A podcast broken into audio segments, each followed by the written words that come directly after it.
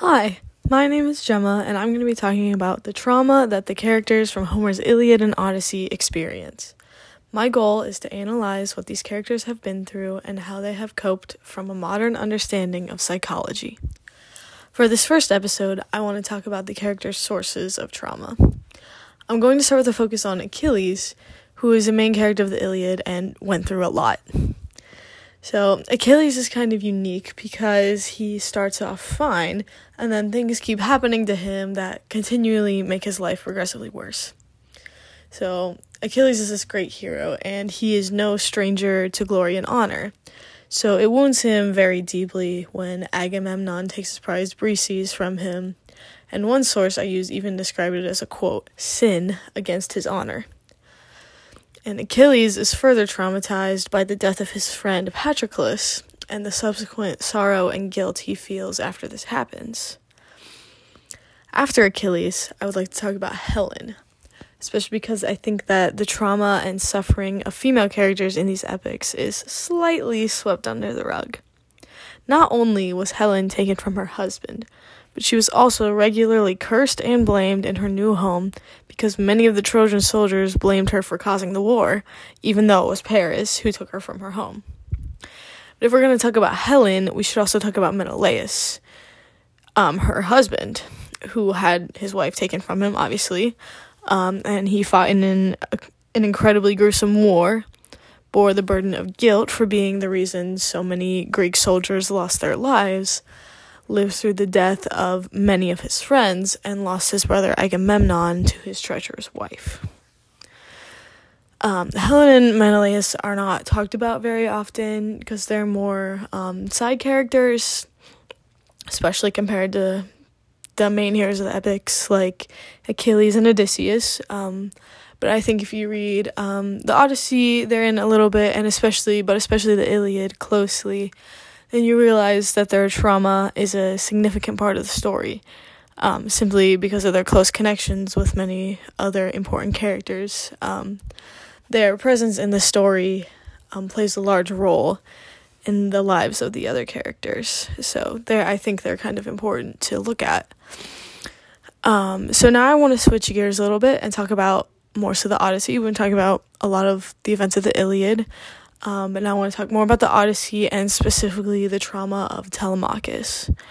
Um, so Telemachus is Odysseus' son. Um, he grew up without a father um, because Odysseus was off fighting in the Trojan War, and um, uh, his mother Penelope was also very distant um, in his youth.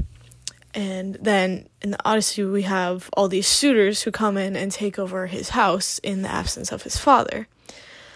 Um, and he also knows that, you know, there are these societal expectations that, like, he's supposed to be the man of the house and defend his home. But he also knows that he's way too young and inexperienced to do this, and he has no real skills or, like, life experience to be able to do anything about this problem. And he can't really rely on his mother because um, she's way too depressed to do anything about it. And speaking of um, his mother, Penelope, um, her trauma is fairly central to the Odyssey as well. And she kind of is like a mirror character character to Odysseus. They are very intimately connected and her struggles sort of parallel in perhaps maybe a feminine way what Odysseus is going through on his journey home. Um, but obviously, since they are very close, um, it's very hard for her when he leaves, and she suffers a lot because of that, and especially when the suitors come and take over the house.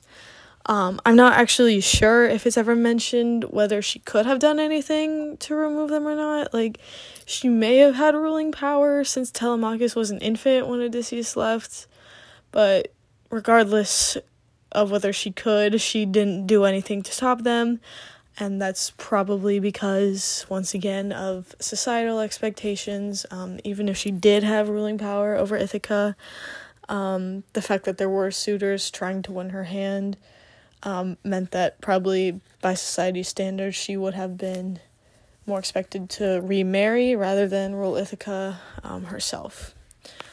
So and then we want to move on to Odysseus, who is probably the most troubled character in these epics. Um, his problems begin even before the Trojan War starts, um, when he is recruited to fight. Um, he pretends to be insane because he doesn't want to be separated from Penelope and his then infant son Telemachus. Um, but nonetheless, he is forced to fight anyway. And when he's away at war, he has to deal with the constant death of his friends and the constant threat of being overrun by the Trojans. And then, as if that isn't enough, in the Odyssey, it just keeps getting worse and worse as he's stranded for, I believe it's like 10 years trying to get home. And through that time, he's, you know, he's trapped on this island and Poseidon and other gods are preventing him from getting home, and he's suffering because throughout his journey he's been losing several of his men, and he deals with a lot of longing. He just wants to be home in Ithaca, and there's all these things preventing him from doing that.